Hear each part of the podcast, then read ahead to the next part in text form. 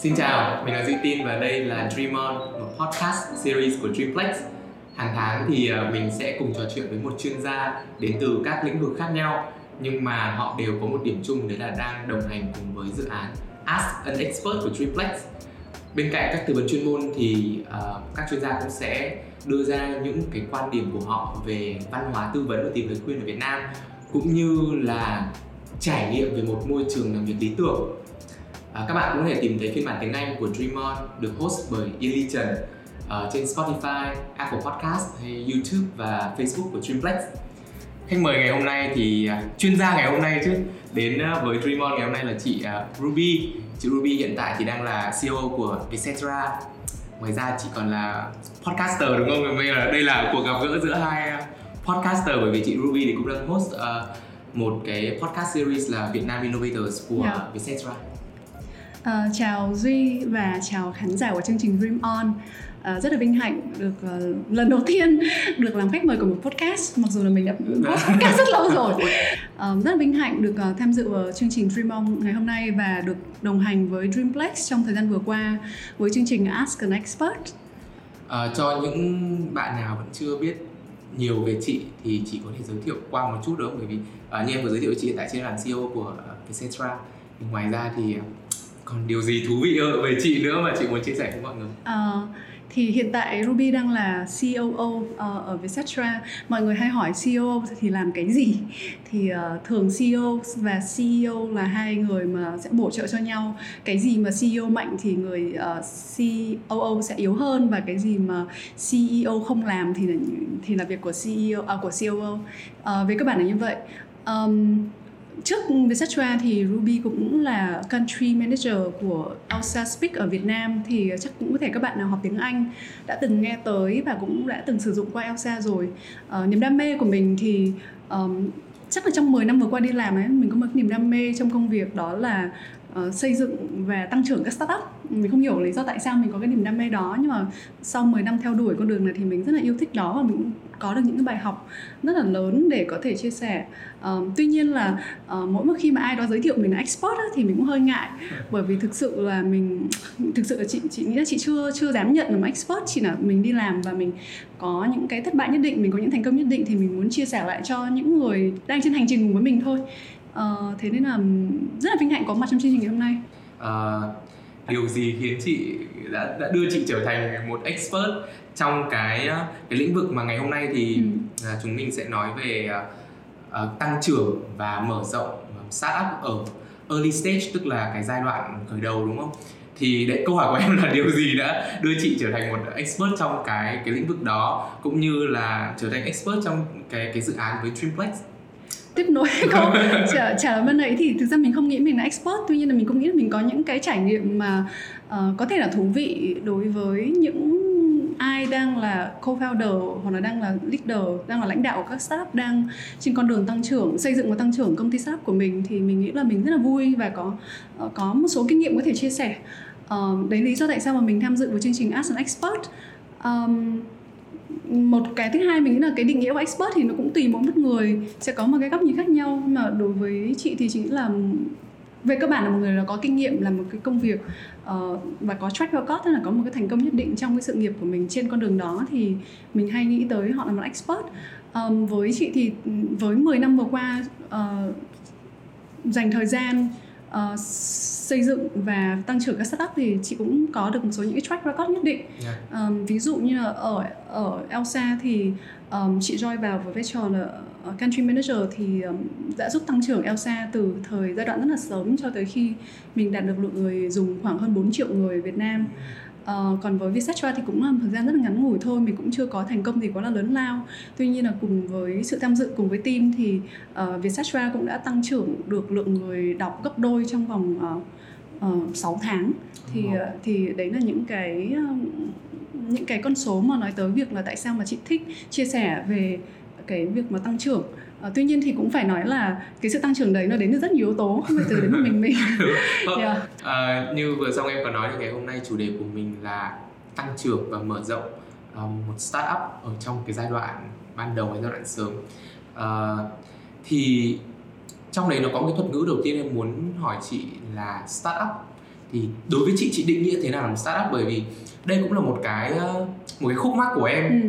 là thế giả sử bây giờ em ờ, mở một shop quần áo này hay em buôn đồ online thì em có thể gọi em là một người một nhà khởi nghiệp không? Hay chẳng hạn như bây giờ em cũng đang gần đây em có cái dự án là host một cái podcast series của riêng em thì đây có phải là startup không chẳng hạn? Thì thì định nghĩa của chị về startup là như thế nào? Câu hỏi của em rất là hay. Và chị nghĩ là um, có rất nhiều những quan điểm khác nhau về định nghĩa của startup. Uh, chị không thấy có cái nào quá đúng hay là quá sai mà nó cũng phụ thuộc vào góc nhìn của mỗi một người nữa. Uh, với cá nhân chị thì chị nghĩ là startup là những công ty khởi nghiệp mà giải quyết những vấn đề chưa được giải quyết hoặc là chưa được giải quyết tốt uh, bằng một cái sản phẩm hay là một cái dịch vụ một cái hình thức mô hình kinh doanh rất là sáng tạo và đổi mới thì đấy là startup. Uh, em có thể mở một shop quần áo uh, nhưng cái việc mà em mở cái shop quần áo đấy nó mô hình của em là cái gì sản phẩm em là gì thì nó sẽ tách biệt em ra hoặc là em là startup hay em chỉ là một doanh nghiệp nhỏ à. đúng không?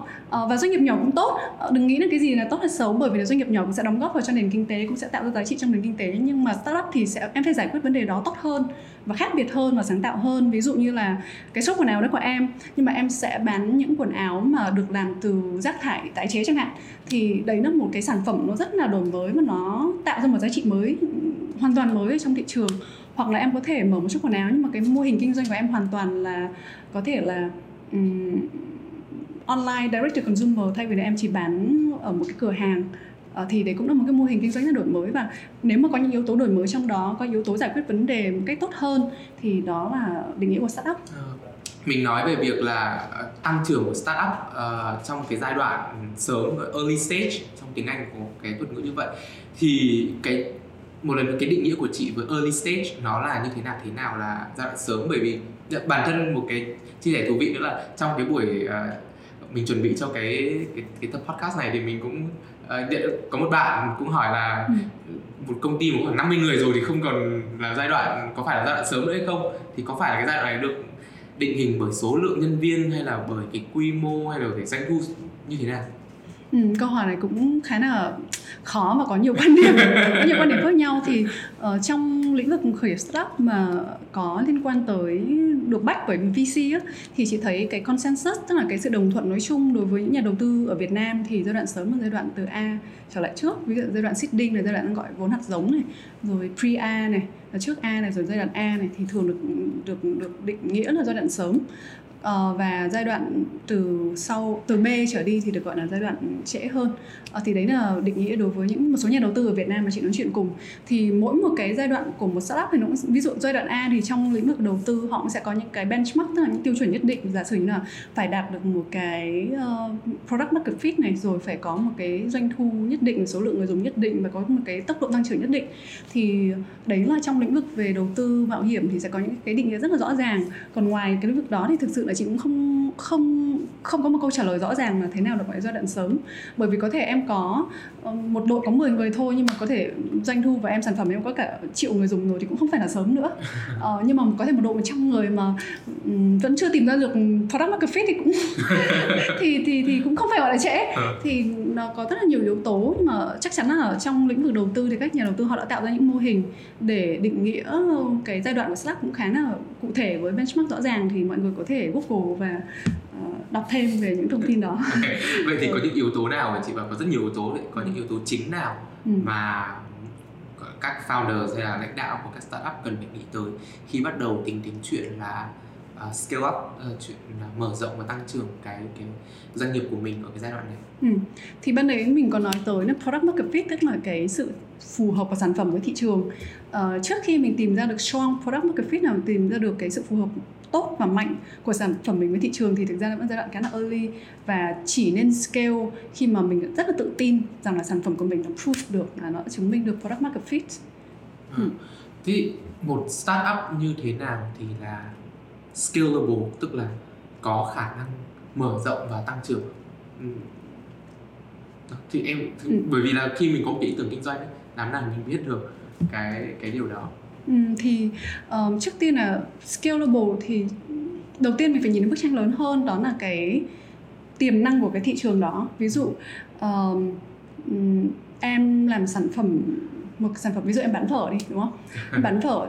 Và nếu như mô hình kinh doanh của em đó là mô hình kinh doanh bán phở gia đình uh, hàng ngày trong nhà em sẽ có người nấu phở người hái rau có người rửa rau rồi có người tất cả mọi người trong gia đình đều người tính tiền rồi phục vụ khách hàng. Thì mô hình đấy uh, nếu mà em nhìn nhìn vào cái mô hình đấy em sẽ thấy là mô hình không scale được bởi vì nó phụ thuộc vào nhân công trong gia đình của mình này rồi cộng với lại mình chỉ phục vụ được trong một cái neighborhood cái thương hiệu phở của mình vẫn chỉ phục vụ được trong cái uh, khu hàng xóm như mình thôi thì cái mô hình không scale được. Nhưng mà nếu như em cũng bán phở nhưng mà em có quy trình uh, nấu nướng rất là rõ ràng uh, tất cả những người nào vào đấy đều đầu bếp nào tuyển vào sau một gian training họ cũng có thể biết nấu phở. Em có đội ngũ nhân viên biết dịch vụ khách hàng và em có nguồn vốn để em có thể mở rộng rất là nhiều cửa hàng và xây dựng một thương hiệu. Chính xác xây dựng một thương hiệu mà có thể có ở cả Hà Nội cả Sài Gòn có tất cả mọi thế giới thì đấy là mô hình kinh doanh có thể nhân mở rộng ra được. Thì um, thế nào là một công ty thì scalable? Thế là cái thị trường phải đủ lớn. Cái cái cái thị trường Việt Nam chẳng hạn có rất nhiều người mê phở ai cũng ăn phở. Thì cái thị trường nó rất là lớn rồi uh, cái sức mua của thị trường đấy với món phở chẳng hạn chị không biết là nó, Việt Nam tiêu bao nhiêu tiền vào phở nhưng chắc chắn nó rất là lớn uh, cái thứ hai đó là cái cách mà em gây dựng nên cái mô hình kinh doanh của em cách em tạo ra các cái hệ thống để mà làm ra sản phẩm và chăm sóc khách hàng và quản lý tài chính và um, những cái hoạt động hàng ngày của công ty của mình thì nó sẽ quyết định là cái công ty đó có thể scale được hay không. Ok. Um, khi mà em chuẩn bị cho cái buổi trò chuyện này với chị thì em có lên website của Dreamplex để trong cái phần giới thiệu ừ. à, thì em có thấy ghi uh, chị có chia sẻ một cái là chị mong muốn hỗ trợ được uh, các bạn các nhà khởi nghiệp trong việc là xây dựng một cái văn hóa tăng trưởng. Em thấy cái thuật ngữ này nó khá là mới à, bởi vì mọi người gần đây thì nghe nhiều về văn hóa doanh nghiệp. Ừ. nhưng mà nói là văn hóa tăng trưởng thì một khái niệm khá là lạ. Em không biết là chị có chia sẻ gì cụ thể hơn về về cái thuật ngữ này không? Khi mà chị nói việc là xây dựng một cái văn hóa tăng trưởng thì như thế nào? Cụ thể có thể cụ thể là với Elsa hay là với ờ, uh, Vietcetera ừ. thì um, thực ra thì chị cũng chưa có một cái định nghĩa quá là rõ ràng về văn hóa tăng trưởng nhưng mà tuy nhiên thì trong một doanh nghiệp để mà làm ra được một cái uh, điều gì đó lớn thì cái doanh nghiệp đấy nó phải được xây dựng trên một cái văn hóa. Uh, ví dụ như ở Vietcetera thì văn hóa đó là văn hóa sáng tạo. Uh, Uh, một lát mình sẽ nói tăng trưởng này. Nhưng mà văn hóa sáng tạo là văn hóa mà ở Vietcetera không chỉ những người làm nội dung là những người làm sáng tạo mà tất cả mọi người Vietcetera đều làm sáng tạo. Thậm chí cả một số bạn làm tech các bạn cũng có thể tham dự vào làm podcast các bạn cũng có thể viết bài uh, các bạn làm marketing các bạn cũng có thể viết bài và tham dự podcast. Tức là tất cả mọi người Vietcetera đều là một content creator đều là một người làm creative. Thì đấy là cái văn hóa mà ở Vietcetera đã xây dựng ra để mà mình trở mình tạo ra được một cái sức mạnh về creativity về mặt sáng tạo để mình có thể cạnh tranh thị trường thì tăng trưởng cũng vậy. Doanh nghiệp nào Uh, ở giai đoạn startup nào giai đoạn mới cũng cần có văn hóa tăng trưởng đó. Và thường văn hóa tăng trưởng nó không phải là cái gì quá xa vời với startup đâu bởi vì là khi mà em làm startup thì nó nó là một cái điều rất tự nhiên nó đã xảy ra rồi nó giống như một cái DNA của một cái startup á.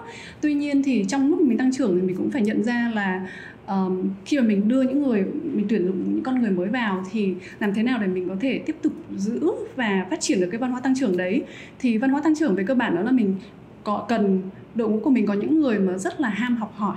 Uh, lúc nào cũng tò mò về mặt tri thức muốn học tốt hơn làm tốt hơn muốn phát triển bản thân mình tốt hơn muốn mình trở thành người giỏi hơn.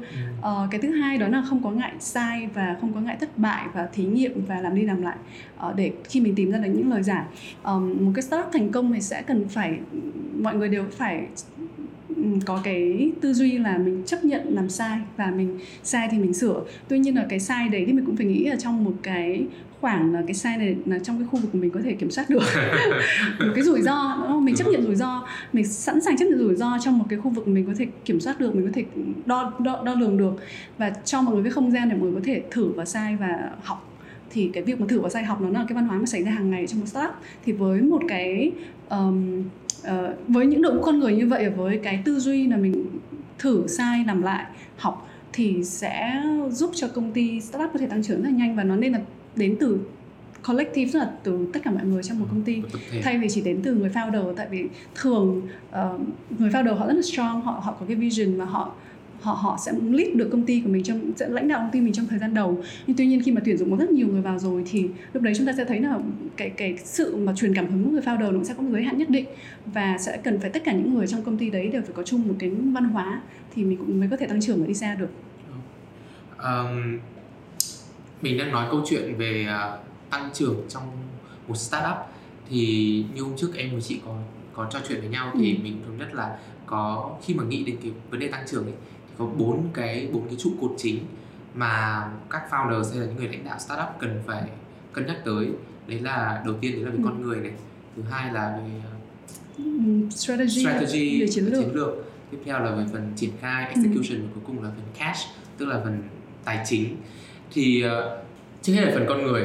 Thì ờ, có những cái khó khăn nào hay có những cái sai lầm nào mà chị thường thấy các startup dễ mắc phải uh, trong cái giai đoạn xây dựng một đội ngũ cho mình ở cái thời điểm này? Câu hỏi của em rất là hay và thực ra cũng là một câu hỏi mà chị băn khoăn và suy nghĩ trong một thời gian khá là dài. Và um, chị nhận thấy là ngay cả đây cũng là mistake là một cái sai lầm mà chính mình cũng mắc phải trong thời gian đầu thôi. Đó là bởi vì khi mình làm startup á uh, giả sử mình không phải là startup mà có rất là nhiều vốn thì mình sẽ cố gắng tiết kiệm chi phí nhân sự nhận nhiều nhất có thể bằng cách là tuyển dụng những nhân sự uh, hơi junior có thể rất là fresh rất là mới. Và đương nhiên là thường những các bạn ấy cũng là những nhân sự rất quan trọng trong công ty mình chứ không phải không quan trọng.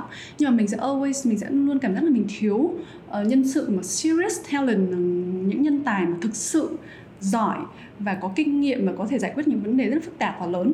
Um, và để mà tuyển được nhân sự như vậy thì thường sẽ mình sẽ phải đầu tư mình phải chấp nhận là lương của họ rất là cao.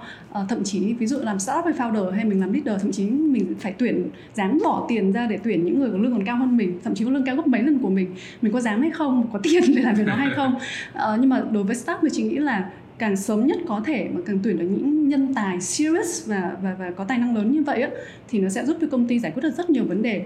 Bởi vì cái nỗi khổ của startup nó ở chỗ này là mình mình, startup mà mình đang trong giai đoạn mới bắt đầu, có rất nhiều vấn đề, hàng ngày mình phải giải quyết một ngàn vấn đề, có rất nhiều vấn đề trong đấy là giống như lúc nào phải đi chữa cháy á. Mà mình không có những nhân tài giỏi để mà giải quyết, giúp mình giải quyết những cái trụ cụm vấn đề mà mình đang có, thì cái vòng xoay của mình nó nó rất là luẩn quẩn uh, và khi mà mình tuyển được đúng nhân tài rồi á thì cảm giác giống như là uh, tìm được người bạn người bạn gọi là soulmate một người một người bạn uh, tâm hồn và một người bạn công việc và giống như là cưới được một người chồng người vợ vô cùng tuyệt vời vậy. Uh, một người bạn của chị là anh Bình uh, là CEO của Amanotes à. thì có mấy lần anh ấy tuyển được nhân sự là anh Tần uh, post trên Facebook anh nói trời ơi vừa tuyển được nhân sự này sướng quá đêm nay ngủ ngon rồi. Uh, và chị chị share cái cảm giác đấy chị chị đồng đồng cảm đồng kiểu đồng cảm với cảm giác đấy bởi vì một khi tuyển được người giỏi và họ giỏi thậm chí giỏi hơn mình á thì một cảm giác là sung sướng bởi vì có bao nhiêu vấn đề của mình sẽ được giải quyết bởi người nhân sự giỏi đó. Thì quay trở lại với câu hỏi của em câu trả lời của chị đó là um, cố gắng startup hãy cố gắng mang vào trong công ty của mình những nhân sự giỏi nhất có thể từ sớm nhất có thể thì mình sẽ đi được rất là nhanh. Ừ. Thế thì cái sự đầu tư như chị nói bởi vì là một trong cái khó khăn của uh, những người sáng lập những nhà khởi nghiệp ở thời điểm này ở cái giai đoạn này đấy là cái cái tiềm lực về tài chính nó không có nhiều để mà đầu tư vào vào con người nhưng mà nhưng vẫn sẽ cần đầu tư đúng nếu mà nếu muốn tăng trưởng đúng không? Đúng đúng. Vậy thì theo chị thì cái cái cái mức độ đầu tư uh, vào con người ở thời điểm này như thế nào thì sẽ là là phù hợp ví dụ uh, đầu tư vào mid level hay là C level hay là vào các bạn junior fresher như thế nào đấy? Câu trả lời khó nhỉ? Bởi vì nó phải phụ thuộc vào bối cảnh nữa. Uh, tùy vào bối cảnh trong doanh nghiệp của em. Uh, tuy nhiên thì um, chị nghĩ là best là bring vào top level yeah. ngay từ sớm sớm nhất có thể. Um, và khi mà công ty một người founder hay một người lãnh đạo của startup thì nên đặt ra một số những cái milestone là những cái giai đoạn mình đạt được. Ví dụ như là mình nói là ok ở giai đoạn mà mình đạt được doanh số một triệu đô chẳng hạn thì mình sẽ mang tuyển dụng về VP of Sales có nghĩa là phó chủ tịch về lĩnh vực về doanh số. Uh, thì tức là mình phải đặt ra những cái milestone như vậy hay là ở giai đoạn mà công ty của mình đạt tới nhân sự là 50 người thì mình sẽ tuyển vào uh, maybe một người chuyên về talent management hay là employee experience management là quản lý cái trải nghiệm nhân viên. Thì nó không có một câu trả lời đúng hay sai trong trong trong lĩnh vực này mà nó sẽ là phụ thuộc vào bối cảnh của em và cái định hướng của doanh nghiệp mình đang đi tới đâu. Tuy nhiên là mình phải đặt ra những milestone đấy và uh, nếu mình biết là vì giả sử như nếu chị là chị chị đặt ra mục tiêu là khi mình đạt được doanh số 1 triệu thì mình phải có VP of Sales một yeah. triệu đô VP of Sales thì có nghĩa là 6 tháng trước đó uh, mình mình có kế hoạch là có thể đến cuối năm mình đạt được doanh số đấy thì 6 tháng trước đấy mình phải bắt đầu đi tìm người rồi. À, đúng rồi. À, thì um, thì um, trả lời cho em ngắn gọn như vậy. Nhưng mà có một cái khó nữa là tìm được người rồi ừ. nhưng làm thế nào để biết được uh, đấy là con người phù hợp uh, với cái với cái team đấy của mình Ừ. với cái business của mình bao gồm cả người phù hợp về như founding member chẳng hạn những những người cùng cùng Ừ. sáng lập với mình hay là Ừ. những người làm à, cấp độ cấp quản lý với mình kể cả các bạn nhân viên nữa. Ừ. Um, lại một câu hỏi khó nữa đấy duy thích hỏi khó phết à, làm thế nào mình biết người đó phù hợp hay không thì chị nghĩ là nó sẽ ờ, thứ nhất là mình sẽ phải trải qua một giai đoạn tìm hiểu nhau giống như là trước khi mình cưới nhau á. Tốt nhất là hãy tìm hiểu sống nhau. thử. Ờ, sống thử. Sống thử là quá trình probation đấy là ờ, sống thử là quá trình ờ, đi thử việc rồi. Ờ, nhưng mà trước khi đi sống thử nữa đúng không? Thì ờ, mình sẽ cần phải tìm hiểu rất là kỹ về background của họ về ờm, về về culture của họ. Liệu họ có phải là culture fit hoặc là culture apt Ờ, culture fit có nghĩa là vào là hợp với văn hóa của mình. Còn culture apt thì có thể là chưa hẳn là hợp với văn hóa mình lắm nhưng mà họ sẽ mang vào một cái luồng gió mới cho văn hóa của mình. Thì uh, họ phải culture fit hay culture apt hay không? Rồi cái background của họ họ liệu họ có uh, phải là một người mà có track record hay không? Thì chị nghĩ là track record tức là cái thành công mà mình họ đã đạt được trong công việc quá khứ rất là quan trọng. Um, bởi vì ngày hôm nay nếu mình chỉ trong thế giới hôm nay nếu mình chỉ tuyển dụng dựa trên kinh nghiệm á ví dụ là một ai đó có kinh nghiệm 3 năm hay 5 năm làm việc lĩnh vực nào đó cũng chưa chắc là hiệu quả. Và thực ra là một số nghiên cứu đã cho thấy là uh, kinh nghiệm không không tạo ra thành công của ứng viên trong công việc mới mà track record là một cái chỉ số sẽ giúp cho em dự đoán được là họ có thành công trong công việc mới hay không. Ờm, thì mình tìm những người có track record có khả năng giải quyết những vấn đề mới. Tại vì trong startup thì mình gặp vấn đề mới gần như hàng ngày. Ờ, và hết vấn đề này sẽ nảy ra vấn đề khác. Thế nên là ờ, liệu họ có khả năng mà có thể giải quyết được những vấn đề mới và rất là thích giải quyết vấn đề không? Mình phải rất là thích giải quyết vấn đề thích giải quyết vấn đề và giải quyết được những vấn đề mới một cách nhanh chóng và hiệu quả hay không thì mình nhìn vào track record đó. Ờ, trong quá trình đối với chị thì một số ờm, lần thì chị cũng sẽ giao bài tập về nhà cho rồi tập về nhà cho người đó. Ờ, có thể giao cho họ một cái câu hỏi khó để họ tìm cách giải quyết. Cái câu hỏi khó đấy không phải là để tìm ra câu trả lời mà để coi xem là cái process cái quá trình họ suy nghĩ và giải quyết vấn đề như thế nào. Ờ, và cái thứ hai nữa là coi xem cái sự cam kết và cái sự mà đầu tư ờ, họ có thực sự là đam mê với cái công việc mà họ đang mong muốn và tham dự vào hay không. Thậm chí là giống như khi mình đi hẹn hò mình còn mang về giới thiệu với bố mẹ gia đình anh chị em bạn bè để coi xem là mọi người phản hồi như thế nào. Thì đôi khi có những ứng viên chị cũng sẽ giới thiệu cho team để mọi người trong team ờm, từ team peer với mình cho team sếp của mình rồi team các bạn báo cáo với mình ờ, để mọi người có những feedback Ờ, về ứng viên đó thì tùy vào cái level mỗi ứng viên thì mình sẽ có những cái cách um, hay có những cái process tuyển dụng khác nhau mà cái châm châm ngôn uh, chung mà hầu như ai cũng đồng ý là tuyển dụng thì chậm thôi. Ờ rất là chậm ừ, phải tìm hiểu kỹ. Đấy là mình vừa chạm tới một cái một cái trụ cột đầu tiên uh, khi mà nghĩ đến cái câu chuyện là mở rộng và tăng trưởng một startup. Cái trụ cột thứ hai là về strategy tức là về mặt chiến lược. Câu hỏi của em rất là cơ bản luôn đấy là khi mà mình có một ý tưởng kinh doanh rất là sơ khai và cơ bản mặc dù em em cũng biết câu chuyện của Vietcetera chẳng hạn là ờ, bắt đầu từ việc là một một trang blog phát Ừ. triển một cái blog thì em nghĩ bây giờ làm một cái blog thì ai cũng làm được đúng không đúng không bây giờ với cả những cái thứ à, công nghệ công cụ nó nó tiện dụng như bây giờ ừ. em có thể mở được trang blog nhưng mà không phải ai cũng có thể à, mở rộng à, như là Vietcetera đang làm như bây giờ từ bắt đầu chỉ là một trang blog thôi. Vậy thì làm thế nào để khi mà mình chỉ có một cái ý tưởng kinh doanh sơ khai và và cơ bản thì làm thế nào để nghĩ lớn gọi là think big à, và làm thế nào nữa để mà nghĩ đủ lớn nhưng mà cũng phải đủ thực tế? Ôi câu hỏi khó thế. Toàn câu hỏi khó. Um, Làm thế nào mà nghĩ lớn? Ờ, Chị là thường founder thì họ đã có một cái tham vọng rất là lớn rồi. Ừ. Và ờ, cái cái đương đương nhiên là và những cái tham vọng lớn đấy đôi khi nó rất là tự nhiên nó tới. Ví dụ như là ờ, Elon Musk đi đúng không? Ờ, ông ấy bán xong PayPal ông ấy đã bán được công ty đến mấy trăm triệu đô rồi thì ờ, bước tiếp theo có thể nghỉ hưu. Nhưng mà ông ấy có một tham vọng hay một cái ước mơ gì đó khác lớn hơn thì đó lý do tại sao mà có Tesla rồi có SpaceX rồi có một số công ty khác nữa thì ở vai trò một founder thì chỉ nghĩ là việc nghĩ lớn nó thường nó đến một cách rất là tự nhiên.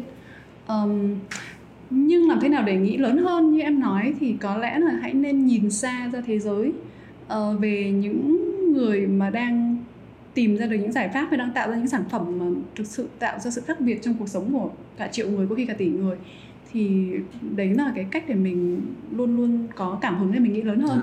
Bởi vì em thì em lúc nào cũng nghĩ đến nghĩ đến cái chữ chiến lược ừ. hay tiếng Anh cả strategy Ừ. strategic planning Ừ, ừ. thì Nghe quá. bao giờ cũng bao giờ cũng sẽ có cái cảm giác là nó phải là những thứ gì nó có tầm nhìn tát xa nhìn xa trông rộng đúng không Ừ. tiếng Việt của cái cái cụm đấy hay là phải có tham vọng thì nghe nó rất là là to nó rất là vĩ mô cho nên ờ, em cũng có nhiều bạn hỏi em thậm chí chỉ việc muốn mở một cái một, có một cái ý tưởng về sản phẩm Ừ. Ờ, nó rất là đơn giản thôi nhưng mà bảo là thế thì làm thế nào để mà có thể nghĩ được xa hơn Ờ, hoặc là theo chị thì khi mà lên một xây dựng chiến lược ấy thì mình cần phải nhìn xem cái chiến lược đấy trong khoảng thời gian bao lâu Ừ. Ờ, bởi vì mọi người bảo là phải có chiến lược ngắn hạn chiến lược dài hạn ngắn hạn là bao nhiêu 3 tháng dài hạn là một năm Ừ. hay là 5 năm 10 năm như Ừ. thế nào chị sẽ luôn bắt đầu câu trả lời của chị đó là sẽ không có đúng và sai. Và uh, ok nếu mà định nghĩa về chiến lược đi thì thực ra nếu mà em lên google em search chiến lược là cái gì thì cũng sẽ ra rất là nhiều những cái uh, định nghĩa có thể là một số định nghĩa rất là học thuật có thể một số định nghĩa rất là thực tế. Nhưng mà um, gần đây chị có nghe được một trong một cái podcast mà uh, của một bạn founder rất là thành công thì bạn ấy có nhắc tới định nghĩa chiến lược là cái kế hoạch để mình giữ được power tức là giữ được uh, quyền lực của một doanh nghiệp Ờm, và ờ, em có chơi cờ cờ vua không? em có ngày xưa em có chơi thì ngày xưa chị cũng có chơi cờ vua nhưng mà chị không giờ chị được học về chiến lược hết Ừ. Ờ, cho đến khi mà cái bộ phim mà Queen Gambit nó ra đời à, ok. thì mình cũng tò mò mình cũng coi thêm xem là chơi cờ như thế nào cho tốt thì mình phát hiện ra thực ra chơi cờ tốt thì phải học rất nhiều chiến lược Ờ, ví dụ như trong chiến lược mở gọi là opening strategy thì chiến lược mở cái cái nước cờ á, thì một trong cái principle là nguyên tắc đầu tiên mình phải nắm được đó là mình phải luôn mở làm sao đi đi quân cờ làm sao để mình chiếm được cái control tức là kiểm soát của cái khu ở giữa của bàn cờ Ừ.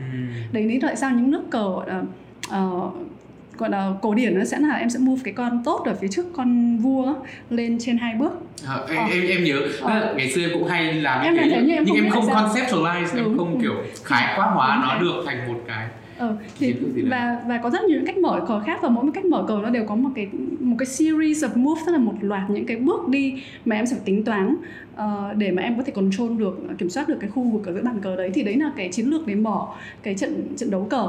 Thì trong kinh doanh cũng thế mình phải có chiến lược làm sao? Vì mình start thì mình sẽ phải mở một cái trận trận cờ. Mà đương nhiên cái trận cờ của mình nó rất phức tạp chứ không đơn giản như là chơi cờ vua. Tuy nhiên là mình phải có chiến lược để mình có thể kiểm soát được một cái quyền lực ở đâu đó. Ờ, và cái quyền lực này nó rồi những series tức là những cái bước hành động tiếp theo của mình sẽ là gì chứ không phải chỉ là mở mở chiến lược mở cờ không chỉ là một con cờ mà nó là một loạt những cái bước để mình sử dụng các cái con ờ, khác nữa trên bàn cờ để mình có thể tạo ra được cái sự kiểm soát trên bàn cờ đó. Không chỉ là làm ờ, khởi nghiệp hay là khi bất kỳ thực hiện một cái dự án nào đấy mình đã đưa ra một kế hoạch đề ra đây còn không chỉ là một kế hoạch mà mình còn dùng cái từ chiến lược nghe nó rồi nghe to tát áp lực. ờ áp lực nghe nó thành sợ áp lực đúng không? Đừng gọi nó kế hoạch thì nghe nó có vẻ nhẹ nhàng hơn. Thì Nhưng- thực ra chiến lược là kế hoạch để mình giữ được giữ được quyền lực của mình. Quyền lực đấy đúng không? Thì ok dù là chiến lược hay kế hoạch thì nói chung nó cũng là một cái điều gì đấy mình đặt ra những cái kỳ vọng mình đặt ra Ừ. à, từ trước. Vậy trong cái quá trình để mà thực thi cái cái chiến lược hay kế hoạch đó thì cái tính linh hoạt trong việc à, điều chỉnh hay cập nhật hay thay đổi Ừ. một chiến lược à, nó nó sẽ như thế nào? Bởi vì nói chung thì chiến lược sẽ không thay đổi quá nhanh. Ờ, bởi vì nó là một một số những cái nguyên tắc để mình giữ được cái ban nãy mình nói là nguyên tắc là kế hoạch để mình giữ được cái quyền lực của mình á. Nó không thay đổi quá nhanh nhưng có thể sau một cuộc họp về chiến lược ở đấy thì có thể trong cái giờ đấy nó thay đổi. Đúng, chứ đúng. còn thay đổi hàng giờ chắc là chắc mọi người đang nói đến chiến thuật nhiều hơn. Ví dụ như là chiến thuật để mà làm một việc gì đó hay là để chốt được một đơn hàng chốt được một cái hợp đồng lớn thì nó nó mang tính chất chiến thuật và nó mang chất là kiểu daily hàng ngày nhiều hơn um, quay trở lại với câu hỏi của em thì chiến lược có nên thay đổi hay không? Chắc chắn là sẽ phải thay đổi. Uh, và những công ty nào thành công thì sẽ phải thay đổi chiến lược tùy vào cái bối cảnh họ đang phải đối diện với thị trường. Ví dụ nhé điện thoại điện thoại iPhone bây giờ là một trong những điện thoại mà được rất là nhiều người dùng trên thế giới yêu thích. Cái thời điểm trước khi iPhone ra đời thì lúc đấy Nokia là công ty điện thoại số một thế giới. Uh, và khi mà iPhone ra đời thì thực ra um, Nokia đã hơi coi nhẹ cái sản phẩm mới này và nghĩ rằng người ta sẽ không thích sử dụng màn hình cảm ứng đâu. Và vẫn tiếp tục đi con đường của mình. Thì họ đã giữ nguyên chiến lược của họ nhưng mà chiến lược họ giữ nguyên chiến lược của họ và họ để cho đối thủ của họ đánh thắng. Và bây giờ iPhone và những cái điện thoại khác như Samsung cũng theo cái mô hình điện thoại thông minh này thì họ đang chiếm lĩnh thị trường của Nokia. Thì uh, chiến lược sẽ cần phải thay đổi tùy vào bối cảnh trong thị trường. Em tưởng tượng giống như là mình đi ra trận đó mình ra trận mà quân địch họ đánh ví dụ trước khi ra trận mình hiểu mình hiểu người đúng không? Nhưng mà họ ra ra ngoài trận họ đánh trận theo một cách nào đó thì mình cũng phải tìm được chiến lược để mình có thể hoặc là phòng thủ hoặc là đánh thắng được họ. Ừ. thì trong kinh doanh nó cũng là một cái trận chiến và uh, mình ra trận hàng ngày tức là mình đi vào thị trường hàng ngày có những cái phản hồi từ khách hàng rồi có những cái động thái từ đối thủ cạnh tranh thì mình cũng phải thu thập những thông tin đó và uh, tới một số thời điểm nếu mà mình thấy cái chiến lược mình đang đi hiện tại nó không còn hiệu quả nữa thì mình phải thay đổi vậy thì uh, khi mình nói là mình đề ra một chiến lược rồi những kế hoạch để mà cho tăng trưởng của một doanh nghiệp rồi thì uh, khi mà mình triển khai nó gọi là thực hiện hóa nó thì có những cái nguyên tắc nào trong việc cho việc triển khai này không và quan trọng hơn là cái việc giám sát hiệu quả triển khai nữa bởi vì mình phải nhìn đến nếu nó không hiệu quả thì mình mới cần thay đổi và điều chỉnh thì đây nó cũng là một cái trụ cột thứ ba mà hôm nay với chị cũng nhắc tới là về execution ừ. tức là phần triển khai ừ. À, về triển khai thì uh, chị nghĩ là có hai principle có hai nguyên tắc. Nguyên tắc thứ nhất đó là quản lý bằng OKR ờ, tức là quản lý bằng objective and key results. Uh, có thể khái niệm này ừ, một số bạn cũng khá là quen thuộc rồi nhưng cũng có thể các bạn chưa nghe tới thì uh, OKR uh, đó là mình xác định ra objective của doanh nghiệp của mình là gì uh, mục tiêu của mình là gì. Và tiếp theo đó là những cái key result là những cái metric mà mình sẽ đo lường để mà khi mình có những cái metric đấy hoạt động hiệu quả thì cái mục tiêu này sẽ được đạt được um, nó khác với lại hệ thống truyền thống mà mình hay nghe tới là KPI uh, ờ, KPI thì nó uh, nó mang tính chất ừ, chị chị không biết là em có nhiều trải nghiệm với KPI không nó nhưng mà chị thấy trải nghiệm với KPI bao giờ là cái trải nghiệm rất là tiêu cực. Uh, nó mang tính chất là uh, đây bạn phải đạt được một cái con số này và không đạt được cái này sẽ bị phạt và đạt được cái này có thể là được thưởng đúng không ừ. nhưng mà nó mang tính chất như ngày xưa đi học nghe thấy là thấy kiểu được điểm 10, điểm 9, điểm 8 thì có thể bố mẹ vui nhưng mà được điểm 5, 6 hay điểm 3, điểm 4 đấy thì bố mẹ sẽ phạt thì nghe nó rất là căng thẳng và nó rất là stressful um, và thường thì KPI sẽ là top down tức là từ bên trên đưa xuống. Yeah. uh, còn OKR nó là một cái hệ thống mà nó vừa top down nó vừa bottom up tức là vừa trên đi xuống vừa dưới đi lên. Ví dụ objective thì thường là được đặt bởi leadership uh, với sự involvement tức là với sự tham dự của những người trong trong team của mình. Tuy nhiên key result thì nó có thể được xét bởi hoặc là bởi leadership và nó cũng có thể bởi những người trong team của mình họ tự xét những cái key result đấy những cái metric đấy để uh, để đạt được. Và OKR nó sẽ không mang tính chất thưởng phạt giống như là hệ thống KPI mà sẽ mang tính chất là diagnosis có nghĩa là tìm xem có issue ở đâu.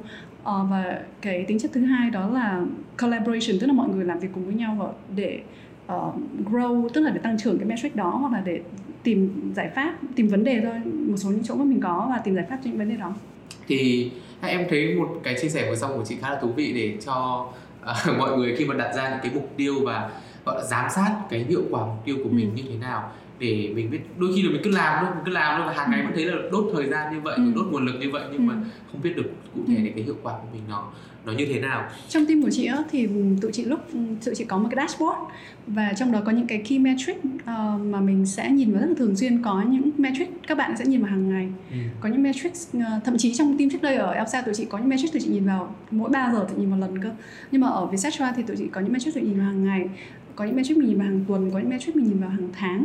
Nhưng mà thực ra không phải có cái nào không có cái nào mà mình làm mà mình không không hướng tới.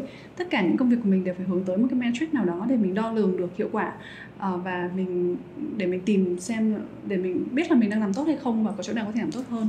Có một cái câu hỏi nữa của em à, cái này cũng là cái mà em cũng research về chị trước cái buổi này. Đấy là à, khi mình nói đến cái vấn đề là mình tăng trưởng có những con người để để mà tạo ra tăng trưởng cho cho business rồi thì làm thế nào để tự động hóa được những cái tăng trưởng đấy? Bởi vì là nguồn lực con người thì thì thì vẫn có như vậy thôi. Hoặc là mình phải tiếp tục cứ grow người. Nhưng mà có cách nào để mà mình có thể tự động hóa được cái cái quá trình tăng trưởng của ừ. của doanh nghiệp trong giai đoạn này không? Chị nghĩ là tự động hóa tăng trưởng nó là một cái khái niệm khá là khó. Tuy nhiên thì có rất nhiều thứ trong công việc mình có thể tự động hóa được và chị có một cái obsession rất là một cái sự ám ảnh. Là những cái gì mà làm cũng phải lặp đi lặp lại mà nó không tạo giá trị gì cho công việc của mình thì chị cái ám ảnh của chị là phải làm sao tự động hóa để máy nó tự làm hết. Ừ. uh, và trong công việc của trong team của chị cũng thế những hoạt động nào mà các bạn ấy cứ phải làm đi làm lại nó không tạo giá trị mới mà cứ tay chân làm đi làm lại giống như em uh, không cần não á thì uh, thì sẽ phải tự động hóa hết. Um, thì cái cái đấy là cái điều ám ảnh của chị đó là đó lý do tại sao có thể chị được chọn làm COO của Vietjet Travel bởi đó là điểm mạnh và cần thiết trong operation. Um, tự động hóa tăng trưởng chỉ là cái key của tự động hóa tăng trưởng không phải là tự động hóa tăng trưởng mà là tự động hóa những thứ không giúp mình tăng trưởng. Uh, có những thứ quan trọng mình vẫn phải làm nhưng mà nó không giúp mình tăng trưởng và nó cứ sử dụng sức người sức chân tay nhiều quá mà nó không có uh, sử dụng được cái sự creativity là sự sáng tạo và cái khả năng giải quyết vấn đề của con người á thì thì mình sẽ tìm cách mình tự động hóa bằng máy. Và ngày hôm nay thì nó có rất là nhiều những phần mềm mà mình có thể sử dụng và có rất nhiều giải pháp cho doanh nghiệp mà đã có trên thế giới rồi. Uh, hầu như những cái vấn đề nào trong doanh nghiệp em có mà nó đang thiếu tự động hóa này em tìm thì em sẽ ra được những giải pháp. Ừ. um, có một cái trụ cột cuối cùng mà mình sẽ uh, nhắc tới trong ngày hôm nay đấy là về phần cash hay là ừ. uh, tài chính. Uh, trong cái việc là giai đoạn còn sớm như thế này của một cái startup là cái giai đoạn mà thường thì là mọi người không có nhiều không dư giả về về về về ờ, tài chính. Vậy thì uh, có những cái lưu ý gì hay những yếu tố gì cần phải lưu ý trong cái việc là cash management quản lý được tài ừ. chính quản lý được tiền mặt? Ok. Ở giai đoạn này. chị sẽ chia sẻ với duy một cái uh, uh, câu nói hoặc là câu chia sẻ của Guy Kawasaki là một nhà đầu tư thiên thần uh, và cũng là nhà đầu tư mạo hiểm thì ông có nói là uh, giải, cách giải quyết vấn đề tốt nhất ở trong startup á, về mặt um, tiền đó, đó là doanh số sẽ giải quyết tất cả các vấn đề. Mm. Ừ. thì um, nào là không có tiền để tuyển dụng nhân sự tài năng này thì hãy ra thêm doanh số. Uh, nào là đi gọi đầu tư nhà đầu tư không quan tâm này thì hãy ra thêm doanh số nhà đầu tư sẽ quan, quan tâm ngay.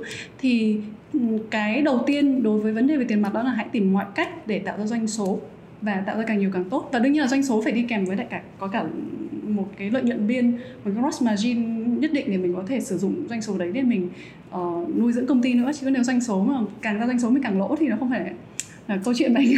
Muốn nói tới ở đây trừ khi là được được rất nhiều vốn đầu tư thì Đúng là một cái mô hình khác. À. thì đầu tiên là hãy tìm mọi cách để tạo ra doanh số và uh, chị thấy thường một số những CEO mà uh, chị rất là ngưỡng mộ thì đương nhiên là mỗi CEO sẽ khác nhau một chút. Nhưng mà những CEO chị rất ngưỡng mộ thường là những người bán hàng rất giỏi. Ừ. Ừ. và thực ra cái việc tạo doanh số không hơn nó không phải chỉ là tiền đâu mà nó cũng là cái phản ánh của thị trường. Nếu mà em bán hoài không được thì chứng tỏ thị trường này à, sản phẩm của mình không được đón nhận. Thì chưa chắc là mình đã lên tiếp tục con đường mình đang đi mình phải điều chỉnh. Đó thì um, cái việc mà tập trung doanh số nó có rất nhiều yếu tố chứ không chỉ đơn thuần là về mặt tiền. Uh, đấy là nguyên tắc đầu tiên. Nguyên tắc thứ hai đó là quản trị dòng tiền. Tại vì là có dòng tiền nó rất là khác với lại uh, báo cáo P&L báo cáo về lợi lời và lỗ. Có những doanh nghiệp có thể trên báo cáo P&L có lời và lỗ đó có lời đó nhưng mà thực tế dòng tiền không có bởi vì là có thể cái điều khoản hợp đồng đối với khách hàng có khi 6 tháng sau khi mình hoàn thành dịch vụ xong họ mới trả. Thì mình có thể rất happy ôi tôi vừa bán được hợp đồng một triệu đô đấy nhưng mà mình bỏ hết nguồn tài nguyên của mình tiền mặt mình đang có vào mình mình phục vụ cái hợp đồng đấy xong sau đó 6 tháng sau mình mới nhận được tiền. Thì nếu mà điều gì không may xảy ra hoặc tiền của mình hết á, thì thì trên bản báo cáo P&L mình vẫn có lời đó mà thực ra thì hết tiền mặt để vận hành rồi. Thì uh, tiền nó giống như oxy á mình phải có oxy để mình thở. Nếu mà mình mình cái nguồn oxy đấy mà nó hạn hẹp nữa thì mình rất là dễ chết. À, ừ. nhưng mà chị có công nhận với em một điều là để mà tăng trưởng và mở rộng một startup ở giai đoạn ban đầu này thì đều sẽ cần tiền đúng không? Ừ. cái cái điều đấy thì có những cái hình thức nào để mà huy động vốn uh, bây giờ trong cái thời đại này với các bạn startup ngoài việc là mình có thể tập trung vào việc tạo ra doanh thu như chị vừa nói ra xong ừ. um, thực ra thì với cái hệ sinh thái về khởi nghiệp ở Việt Nam cũng đang có những cái sự phát triển và tiến hóa nhất định thì cái nguồn vốn ở trong thị trường Việt Nam dành cho startup bây giờ nó càng ngày càng nhiều hơn. Ờ, gần đây có rất là nhiều những quỹ đầu tư mới mới được thành lập ví dụ như là Ừ, hôm trước chị vừa mới thấy quỹ Touch, Touchstone này mới thành lập để đầu tư vào những startup ở giai đoạn early với một cái khoản ngân sách là khoảng 50 triệu đô. Ờ, thì um, càng ngày cái nguồn vốn của các nhà đầu tư đổ thị trường Việt Nam càng nhiều hơn. Thì VC là một cách uh, tức là các quỹ đầu tư mạo hiểm một cách. Bên cạnh đó thì có những nguồn vốn đến từ ngân hàng nguồn vốn đến từ bạn bè và gia đình. Chính xác. Nguồn vốn đến từ um, các cái family office là những cái văn phòng đầu tư mà của các cái gia đình họ có cái nguồn đầu tư riêng cho gia đình của họ. Những gia đình rất là giàu có thì họ sẽ có family office. Uh, có rất nhiều cách để mình có thể gọi được vốn trong bối cảnh ngày hôm nay. Tuy nhiên là nói đến câu chuyện gọi vốn ấy mình phải nghĩ tới câu chuyện là uh, gọi vốn nó không phải là một cái cột mốc mà mình nghĩ là nó là thành công the end the end result tức là cái thành công cuối cùng mà gọi vốn thì nó cũng là một cái mean to an end tức là một phương tiện để mình để mình phát triển doanh nghiệp thôi và uh, không nhất thiết lúc nào cũng cần phải gọi vốn và không nhất thiết mô hình nào cũng cần gọi vốn và uh, mình phải cân nhắc rất là kỹ uh, về việc gọi vốn làm thế nào để mà lựa chọn được những cái nhà đầu tư phù hợp được thế nào là nhà đầu tư phù hợp đã ừ. và làm thế nào để mình mình lựa chọn được rồi những cái cái pros and cons tức là những cái điểm uh, thuận lợi hay là những cái điểm mà mình sẽ cần phải hiểu trước được khi mà có một nhà đầu tư nào đấy nhảy vào với mình thì mình sẽ phải có những cái điều gì tiếp theo ừ. ví dụ như em làm thương mại điện tử Ừ. em không thể nào có thể mà tự bỏ tiền túi của em ra trừ khi em em là Bill Gates. Để em xây dựng một cái mô hình thương mại điện tử cạnh tranh trong thị trường Việt Nam nói nói nói riêng đi. Thì uh, em không thể nào thành lập được một công ty thương mại điện tử mà với nguồn vốn do tự mình tự mình có. Thì đấy là mô hình mà nó rất là nó gọi là capital intensive là nó đòi hỏi rất nhiều vốn thì uh, đấy là mô hình đó. Ví dụ hay mô hình em làm deep tech hay high tech uh, những mô hình mà em sẽ cần phải đầu tư rất nhiều về công nghệ và những nhân tài về công nghệ thì cũng là mô hình mà sẽ đòi hỏi cái nguồn vốn lớn. Uh, đấy là đấy thì sự lựa chọn nó sẽ thường là nằm ở founder. Uh, họ muốn đi theo con đường nào đi một con đường thoải mái và bình an và nhẹ nhàng thì cứ lấy cái làm sao phát triển để lấy cái lợi nhuận của mình tiếp tục để cho mình phát triển hơn. Và chị rất là ngưỡng mộ với những founder như vậy. Nếu mà họ có thể tăng trưởng ở doanh nghiệp mà họ không cần gọi vốn thì chị thực sự rất ngưỡng mộ bởi vì đấy là một cái câu chuyện thành công gọi là classic là cổ điển ở trong kinh doanh. Um, còn cái con đường gọi vốn thì nó cũng sẽ có cái thuận lợi và có những cái pros and cons tức là có những điểm tốt và điểm không tốt của nó. Um, khó mà có thể nói là gọi vốn nó tốt hay không tốt được. Um, thì cái điều quan trọng khi mà mình đưa ra quyết định gọi vốn đó là mình phải rất là hiểu cái mô hình kinh doanh của mình và thứ hai là hiểu và phải có một kế hoạch rõ ràng cho cái nguồn vốn đó. Ờ, không phải mình gọi vốn bởi vì mình thích gọi vốn thì mình gọi mà phải có kế hoạch rõ ràng là mình nguồn vốn đó để làm gì. Ờ, tại sao thứ nhất là tại sao mình cần nó thứ hai là ừ. mình dùng để làm gì. Và cái kỳ vọng giữa mình và kỳ vọng của nhà đầu tư mà muốn đầu tư vào mình phải nó nó phải match nhau nó phải rõ ràng với nhau à, còn nếu không thì sẽ không không phải là một cái hành trình gọi vốn thuận lợi hay thậm chí gọi xong vốn rồi. Mà cái expectation mỗi bên hiểu một chút khác nhau mỗi bên hiểu một kiểu thì nó sẽ cũng không phải là một cái việc thuận lợi nữa. Um, vừa xong thì chị đã chia sẻ uh, rất nhiều về cái uh, việc là mình em nghĩ là đây là một cái insight khá là khá là thú vị uh, cho các bạn bây giờ đang quyết định hoặc là đang bắt đầu bước vào dần thân vào con đường khởi nghiệp. Khi mà nghĩ việc là mình cần tiền thì mình sẽ có phải lúc nào cũng cần bắt buộc phải đi theo một con đường là là kêu gọi gọi vốn hay không ừ. thì vừa xong thì mình đã đi qua được bốn cái trụ cột à, chính à, mà mỗi founder và mỗi một nhà khởi nghiệp cần phải cân nhắc khi mà nghĩ đến cái câu chuyện là tăng trưởng cho uh, doanh nghiệp của mình ở trong cái giai đoạn là early stage um, chuyển sang một cái một cái chủ đề khác đi okay. cũng ở trong cái topic này chủ đề vừa xong mình thấy là câu yeah. nào cũng yeah, toàn câu hỏi khó toàn câu hỏi to nữa trả lời khó khó ơi là khó ok, okay. Uh, thì bây giờ mình nói về một cái câu chuyện nó anh nghĩ là nó nó gần gũi hơn ừ. à, đấy là về cái văn hóa trong việc đi tìm lời khuyên hay đi tìm tư vấn ở Việt Nam mà em gọi là coaching hay là mentoring ờ, uh, culture về bản thân chị Ruby cũng cũng đang dành một vài cái quỹ thời gian của mình nhất định trong tuần để mà đồng hành với ví dụ as an expert để mà có thể hỗ trợ uh, các bạn uh, làm khởi nghiệp uh, để tìm đến những tư vấn của chị. Vậy thì uh, chị nhận định cái cái văn hóa này ở Việt Nam cái văn hóa tìm lời khuyên hay văn hóa tư vấn ở Việt Nam nó nó đang hiện tại đang đang như thế nào? Và có những cái thực trạng gì mà chị cảm thấy là trong quá trình chị làm việc với cả những người đến tìm lời khuyên của chị? Ừ. chị đánh giá không? Um, chị đánh giá văn hóa này như thế nào ở Việt Nam đúng không chị?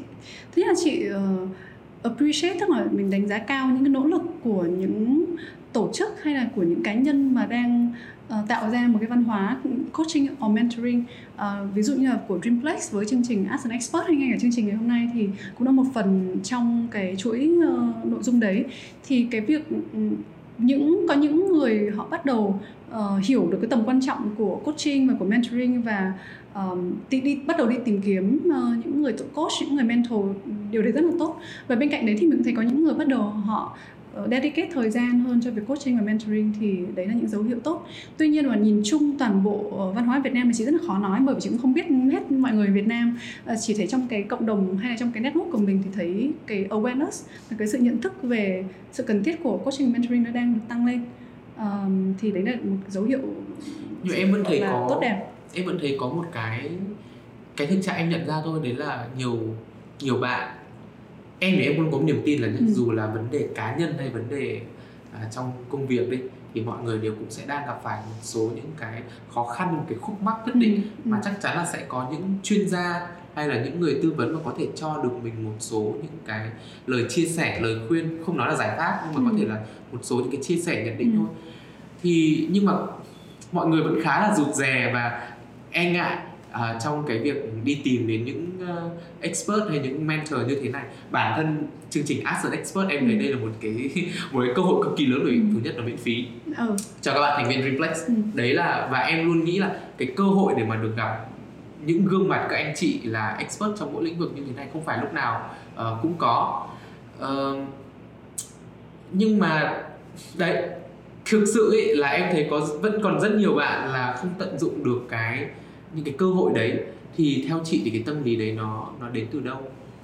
Là vì các bạn ấy không cảm thấy là khó khăn hay các bạn ấy có khó khăn nhưng mà ngại ngùng ấy tại sao lại ngại ngùng? Chị thì chị nghĩ là thứ nhất là mình cũng phải có một cái expectation đúng về mentoring với coaching. Thực ra hai khái niệm này nó cũng đã khác nhau rồi, rồi nhưng mà thôi mình cứ gọi nó thành một ở đây. Um, mình không nên expect mình không nên kỳ vọng là những người mentor hay coach của mình sẽ cho mình lời giải hay là câu trả lời mà mình nên uh, mình nên nhìn mình nên kỳ vọng rằng cái việc coaching hay mentoring đó là cái phản hồi từ những người có kinh nghiệm và có góc nhìn tốt. Um, và từ đấy mình phải tự đi tìm lời giải cho chính mình. Uh, hoặc là mình phải thử những gì mà họ khuyên và mình thử mình làm mình phải mình phải có hành động á. Còn nếu mà chỉ nghe lời khuyên không á thì thực ra nghe xong hay xong rồi tay nó từ tay này sang tay kia quên mất. thì um, cái thứ nhất là kỳ vọng nó phải hợp lý bởi vì nó không có một mentor nào mà có thể cho ví dụ em có một vấn đề trong kinh doanh của em uh, công ty của em đi thì kể cả chị có rất nhiều kinh nghiệm lĩnh vực đấy chị cũng chỉ có thể cho em những phản hồi những feedback hay góc nhìn của chị thôi. Còn chị sẽ không cho em được lời giải chính xác. Tại vì cái vấn đề của em em sẽ phải tự giải nó. Thì mình mình mình phải mình phải có cái kỳ vọng như vậy trước đã. À, cái thứ hai đó là cái văn hóa về cởi mở như em nói tới á thì thực ra chị cũng có một vài trong kinh nghiệm chị cũng có chị thấy một số case thì cũng mọi người cũng chưa nói ra được hết những cái khúc mắc mà cũng hay nói chung chung. Thì khi mà mình hỏi câu hỏi mình không đi vào chi tiết mình không chi tiết cụ thể vấn đề là gì thì rất là khó để mà một người coach hay người mentor có thể đưa cho mình một cái ờ, góc nhìn hay là cho cho mình một số những cái gọi là giải pháp tiềm năng uh, để giải quyết vấn đề đó. Với lại phần thứ ba đó là mình phải biết lý do tại sao mình cần coach hay mentor. À, đấy, đúng, đúng. mình phải trở lại câu hỏi tại sao. Nếu mình không câu hỏi tại sao thì mình sẽ đi lòng vòng lòng vòng mà nó không có tạo ra được nhiều giá trị. Em thấy thực ra nó nó cũng khá là khó bởi vì thứ ừ. nhất là mình có nhận ra được cái vấn đề của mình. Ừ đang gặp phải là gì không ừ. nhận ra được rồi thì mình tìm được có biết ai là người phù hợp để mà mình xin lời khuyên hay tư vấn không xong rồi thì gặp người đấy thì lại làm nào để mà diễn giải được cụ thể và đầy đủ rõ ràng nhất ừ. với người đó nói chung là nó nó bao gồm rất nhiều những cái bước mà nó cũng không hề đơn giản và đặc biệt là em thấy mọi người cũng nói rất nhiều việc là chúng ta phải có kỹ năng đặt câu hỏi hay là ừ. kỹ năng phân tích vấn đề nhưng mà không thực sự là được dạy có một bộ môn nào như thế. Để, bộ môn nào. Để mà dạy mình làm điều đó. Thì um, vậy thì nếu giả sử em là một uh, thành viên của triplex và em uh, uh, muốn tìm đến chị đi thì để ask an expert thì uh, em có thể có những khía cạnh nào có những câu hỏi nào mà chị có thể uh, chia sẻ uh, với các bạn mà muốn tìm đến chị thông qua ask an expert? Ừ thì cũng là cái chủ đề chung của cái buổi nói chuyện ngày hôm nay. À, chị rất là vui nếu như có thể uh, đóng góp được cái góc nhìn của mình cho những startup mà đang trong giai đoạn tăng trưởng và đang gặp những vấn đề về tăng trưởng. Thì ờ, giống như ban nãy mình nói tới bốn cái tứ trụ của tăng trưởng thì từ việc về giải quyết những vấn đề về con người văn hóa rồi giải quyết vấn đề về strategy uh, giải quyết vấn đề về uh, execution tức là triển khai và vấn đề về tài chính. Uh, thì chị rất là vui để chia sẻ góc nhìn của mình. Có thể có những phần chị có thể đã từng đi qua rồi thì có lẽ câu trả lời của chị nó sẽ hiệu quả hơn. Còn những phần chị chưa đi qua thì chị có thể chia sẻ cái quan điểm hay là cái góc nhìn. Và từ đấy thì có thể giúp cho các bạn ấy xây dựng thêm được thêm được một số hiểu biết hoặc là là một phần trong cái quá trình mà các bạn ấy tạo ra quyết định. Thì đấy là một cái vinh hạnh. À, còn ngoài ra thì đôi khi có mình làm trong startup thì nó cũng có những cái trở ngại nhất định về mặt uh, sức khỏe mặt tinh thần. Ok thì cũng mình cũng sẽ uh, vinh hạnh để lắng nghe những cái vấn đề đó. Đấy là nói về cái văn hóa về mentoring hay là coaching ở ở Việt Nam. Ờ, một cái phần cuối cùng của ừ. buổi nói chuyện ngày hôm nay muốn uh, muốn biết về cái quan điểm cá nhân góc nhìn cá nhân của chị thôi. Đấy là thế nào với chị thì là một môi trường làm việc lý tưởng uh, chị chị còn nhớ được là từ trong cái gọi là cái professional life của chị hiện tại thì uh, chị có những cái yếu tố nào trong một môi trường làm việc mà chị sẽ thường hướng tới ừ. khi mà lựa chọn công việc tiếp theo của mình không? Ừ. Um, chị sẽ trả lời câu hỏi này bằng một cái câu nói hơi sốc một chút là sẽ không có công việc nào mà có môi trường lý tưởng hết uh, chỉ có hoặc là mọi người hay nói dream job là công việc ước mơ đúng không? Rồi môi trường lý tưởng thì uh, nó đều mang tính chất lý tưởng quá. Lý tưởng. Uh, mình phải thực tế với nhau là có những công việc tốt và có những công việc rất tốt và những công việc không tốt. Uh, nhưng sẽ không có một cái nào là lý tưởng. Uh, tuy nhiên thì mình sẽ nói tới khái niệm mà làm thế nào nó gần với lý tưởng nhất. Thì um, một công việc mà rất là tốt một công việc tốt là công việc mình đi làm để kiếm sống. À. ừ còn một công việc rất tốt là công việc mình đi làm để sống ừ. Ừ. tức là khi mà mình tới cái môi trường làm việc đấy mình không mình đang không chỉ tới đấy bán thời gian của mình bán công sức của mình để mình kiếm ra một khoản tiền để sau đó mình duy trì cuộc sống của mình mà mình tới môi trường đấy mình cảm giác mình đang được sống trong những cái giờ mình làm việc um, thì đấy là cái cái định nghĩa mang chất mang tính chất cũng hơi lý tưởng của chị nó hơi lộn xộn với nhau hả lúc nãy thì nói nó không có lý tưởng um, tuy nhiên là mình cũng phải thực tế là uh, công việc nào thì sẽ có những cái khó khăn và có những lúc mà mình ghét nó và có những lúc mình cảm thấy mình phải chịu đựng nó. Uh, chị không chị chưa nhìn thấy trên ai trong cuộc đời này mà đi làm một công việc lúc nào cũng 24 trên 7 happy à, là happy và mỗi ngày đi làm một ngày vui. Em em không tin vào cái cái câu là mỗi ngày đi làm là một ngày vui đâu nhá. nó cũng hơi hơi ép quá. Với lại uh, một số các uh, bậc gọi là thông tuệ họ nói là uh, cái gì nhỉ um, tìm một công việc tốt để để mà không bao giờ cảm giác là phải đi làm á. Chính là cái chắc chỉ xảy ra với một vài bậc thờ không tuệ rồi còn chị thấy những người chị biết và bản thân chị chưa bao giờ đến được với một cái thang độ mà nó lại có thể thăng hoa được như vậy.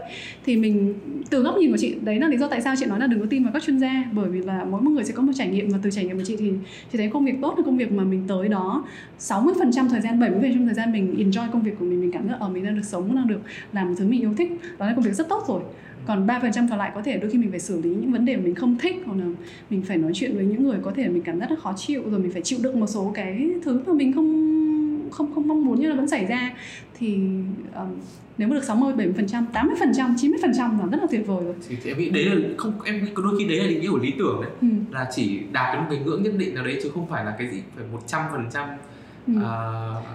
thì phải thực tế là uh, đừng đi tìm công việc lý tưởng hãy tìm công việc nào mà mình có thể uh, mình cảm thấy là hơn nửa thời gian mình cảm thấy enjoy và cái phần còn lại mình có thể chịu đựng được đấy uh, uh, hy vọng là không có bị uh, uh, quá quá quá pessimistic khi cho câu trả lời này.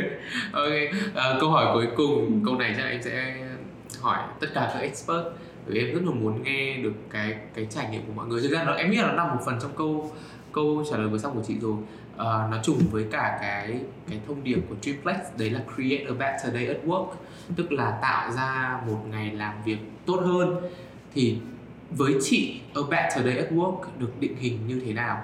Uh, không phải mỗi ngày nào một ngày vui thế nhưng mà như thế nào là a better day với chị at work? Um, chị rất là thích những ngày làm việc mà mình um, mình giải quyết được mình được mình có cơ hội để sáng tạo và có sự tự do để giải quyết những vấn đề mình đang có và uh, có cơ hội để mình có thể học hỏi và phát triển. Um, chị nghĩ chị đơn giản lắm chị không không cần quá cầu kỳ là phải có văn phòng xạ, xịn sang chảnh đâu nhưng mà đúng là thực ra cái môi trường mình làm việc cũng rất là quan trọng và đấy lý do là Dreamplex ra đời và chị rất là hiểu cái triết lý của Dreamplex là tạo ra một cái môi trường mà không chỉ cái phần về physical tức là phần về văn phòng rồi quang cảnh mà cả phần về tâm lý về trải nghiệm uh, đều tốt đẹp uh, và bên cạnh đấy thì một trong những vấn đề mà trong xã hội hiện đại nó cũng khá là phổ biến đó là cái áp lực của môi trường làm việc hiện đại nó rất là lớn và những cái vấn đề về sức khỏe tinh thần sẽ được được được được care cho tức là được được quan tâm tới và được được được nuôi dưỡng. Ừ. Ừ chị một cái chị muốn nói về ừ. không gian làm việc ừ. em thì thực ra em chỉ có duy nhất một cái ừ. mong muốn khi mà em đi làm kể là khi ở chọn nhà ở thôi cũng thế là ừ. em cần nhiều ánh sáng tự nhiên ừ.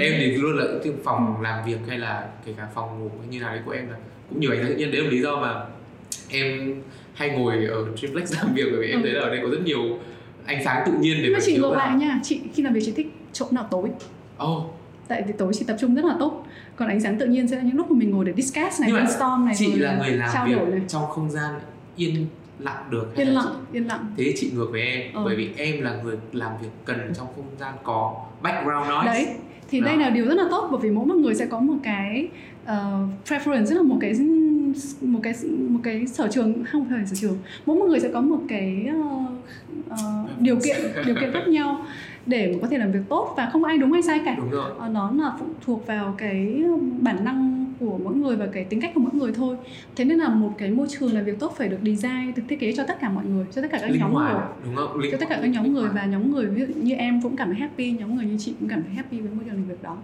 ví dụ như em mà ngồi ở Ngô Quang Huy chẳng hạn thì ngồi trong phòng em ok hôm nào kiểu thỉnh thoảng ừ. chán chán thì em sẽ muốn ra khu uh, co-working bình thường vậy em thực ra là nếu mà em ngồi triplex thì có private room nhưng mà em lại rất thích ngồi ở khu co-working ừ. bởi vì em muốn có background noise này ừ. rồi có người đi có những cái chuyển động xung quanh mình ừ. khiến cho em cảm thấy là em cảm nhận được em sẽ làm việc hiệu quả hơn nhưng mà tất nhiên em sẽ không tương tác nhiều với mọi người ừ. nhưng chỉ muốn thấy mọi người tương tác thôi ừ. là nó kích thích cái cái cái năng suất Thế làm việc của em ừ, chị ngược lại với em luôn đúng là khi mà mỗi doanh nghiệp có cái không gian làm việc thì ừ. gọi là phải chiều lòng với tất cả mọi người thì không thể được nhưng mà có những cái sự linh hoạt nhất định trong cái không gian làm việc ừ. để mà đặc biệt là với những cái thế hệ em gọi là thế hệ lao động mới ừ. bây giờ millennials hay là ừ. Gen Z thì ừ. những cái điều đấy là những cái mà các bạn ý quan tâm khá là nhiều khi lựa chọn cái môi trường làm việc của ừ. mình ừ. chứ không chỉ như ngày xưa là đi làm công việc JD rồi lương ừ. mà nó còn là những cái sự phát triển hàng ngày mình mình mình gắn bó với cái môi trường này ít nhất là 8 tiếng một ngày rồi ừ. ừ.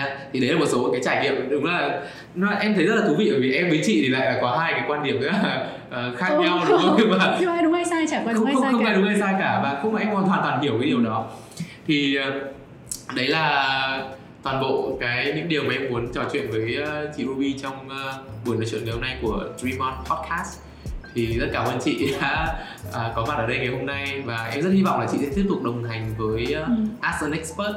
Nếu các bạn là thành viên của Dreamplex thì uh, có thể lên website hoặc là uh, ứng dụng của Dreamplex uh, các bạn có thể đặt lịch hẹn để có những cái buổi tư vấn một một với chị Ruby về những cái chủ đề mà uh, bọn mình vừa trao đổi. Tất nhiên ngày hôm nay thì em với chị vẫn nói những cái câu chuyện nó khá là uh, chung nhất và hoặc là dựa trên một số những cái trải nghiệm của chị ở Elsai về Centra nhưng mà rất có thể là với những cái trải nghiệm riêng với những cái mô hình kinh doanh riêng của các bạn khi tìm đến chị thì nó cũng sẽ có những câu hỏi mà thú vị hơn và chị ừ. cũng sẽ có được những cái sự kích thích đi tìm hiểu những câu trả lời đúng, đúng.